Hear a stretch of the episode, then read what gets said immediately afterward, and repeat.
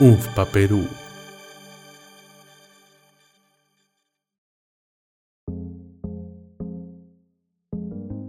Sean todos bienvenidos y bienvenidas a Conexión, el podcast del Fondo de Población de las Naciones Unidas en el Perú. América Latina es la segunda región del mundo con la mayor tasa de embarazo adolescente después de África. El promedio regional señala que uno de cada cuatro nacidos vivos son hijos de madres adolescentes.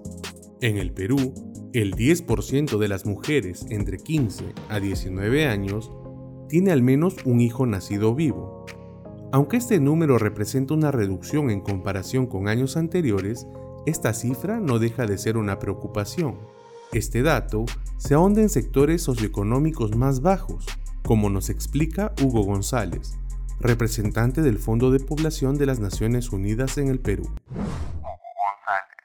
Entre las mujeres con menor nivel de instrucción en el Perú, entre las adolescentes de 15 a 19 años con menor nivel de instrucción, ¿no? en el quintil de menos recursos, una de cada cuatro de ellas es madre. Es decir, una de, de cada cuatro de ellas experimenta la maternidad.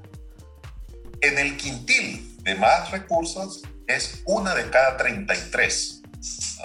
O sea, eh, para que te des cuenta de la gran diferencia que existe en términos de cómo se presenta eh, en, función de, por ejemplo, una diferencia económica como, como esta, ¿no? como grupo económico. ¿Cuáles son las consecuencias del embarazo adolescente? El embarazo y la maternidad adolescente limitan la libertad de decisión de las niñas y las adolescentes sobre la vida que desean llevar, ocasionando la vulneración de sus derechos, convirtiéndose en una barrera para su desarrollo. En la voz de una adolescente peruana, escucharemos los retos que se constituyen en su presente y el impacto en su futuro al llevar un embarazo. Agradecemos al movimiento Manuela Ramos por permitirnos compartir este testimonio siempre te va a pedir una, como una prueba del amor.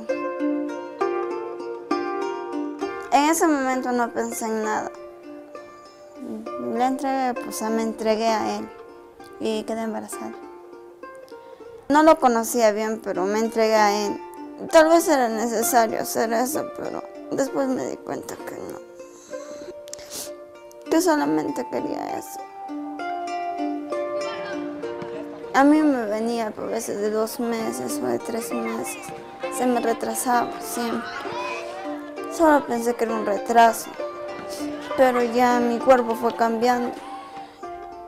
Y supuse que estaba embarazada. No sabía qué hacer. A los seis meses mis padres se enteraron. Y en ese tiempo mi papá dejó de hablarme. Mm, simplemente me dieron la espalda. Pero de ahí... Mm,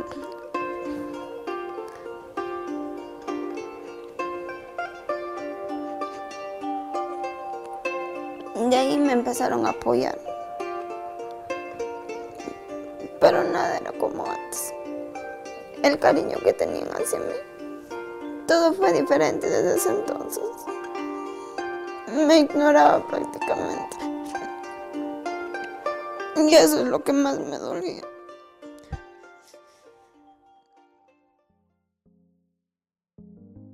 El impacto del embarazo y la maternidad adolescente no solo tiene incidencia en el ámbito social de las mujeres, sino también en su desarrollo dentro del mercado laboral y las expectativas de lograr mejores y mayores ingresos. Federico Tobar, asesor regional del Fondo de Población de las Naciones Unidas para América Latina y el Caribe, nos explica sobre estas consecuencias. Federico. El embarazo adolescente está altísimamente relacionado con la reproducción de la pobreza en América Latina, porque incluso chicas de clase media que no son pobres, cuando se convierten en madres, interrumpen su formación, ingresan al mercado laboral precozmente y aunque no ganen poco, lo que ganan lo tienen que dividir entre ellas y sus hijos. Entonces, tienden a estar por debajo de la línea de pobreza. Más del 80% de las madres tempranas están por debajo de la línea de pobreza y todos sus hijos lo están. El actual desafío que presenta este panorama requiere de un cambio de enfoque. una estrategia integral que valore a los jóvenes como sujetos de acción en un espacio de oportunidades reales. La oportunidad se encuentra en el acceso universal a los servicios de salud, la ampliación y la cobertura de los servicios educativos con el fin de reducir la pobreza y ampliar la participación ciudadana. Sin embargo, la respuesta también requiere de un impulso hacia servicios más cercanos a la población. Hugo González nos comenta.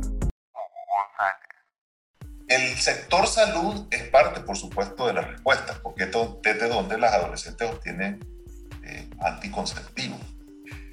Lamentablemente, eh, se han hecho esfuerzos para, para, hacer servicios diferenciados, para que tengan mejor acceso, para que respondan a, digamos, a la, a, la, edad, la cultura, etc.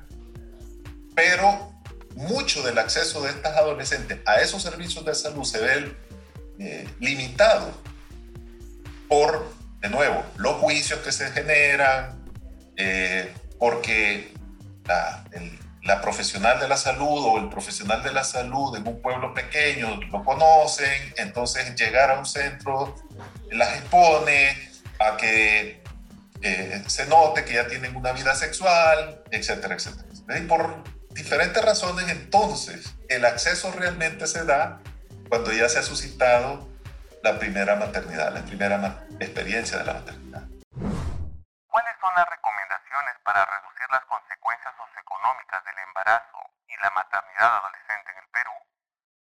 El informe Consecuencias socioeconómicas del embarazo y la maternidad adolescente en el Perú, elaborado por UNFPA Perú y Plan International Perú, nos brinda algunas recomendaciones basadas en cuatro ideas claves. Se trata del fortalecimiento de las políticas y los servicios de salud, además de la mejora en los servicios de educación, servicios de inserción laboral y el servicio de protección social para adolescentes embarazadas y madres adolescentes. Si buscas conocer en extenso este informe, puedes descargarlo gratuitamente en la página web de UNFPA Perú. No queremos terminar esta edición sin recordarles que es fundamental incorporar la educación sexual integral a los planes de estudios escolares para facilitar la información que permite el ejercicio de la autonomía corporal y contribuye a reconocer situaciones de acoso y violencia sexual y a prevenir embarazos e infecciones de transmisión sexual en la adolescencia. Gracias por escucharnos en este episodio. Te esperamos en un próximo capítulo y recuerda que puedes encontrarnos en Facebook como UNFPA Perú y en nuestra página web perúunfpa.org.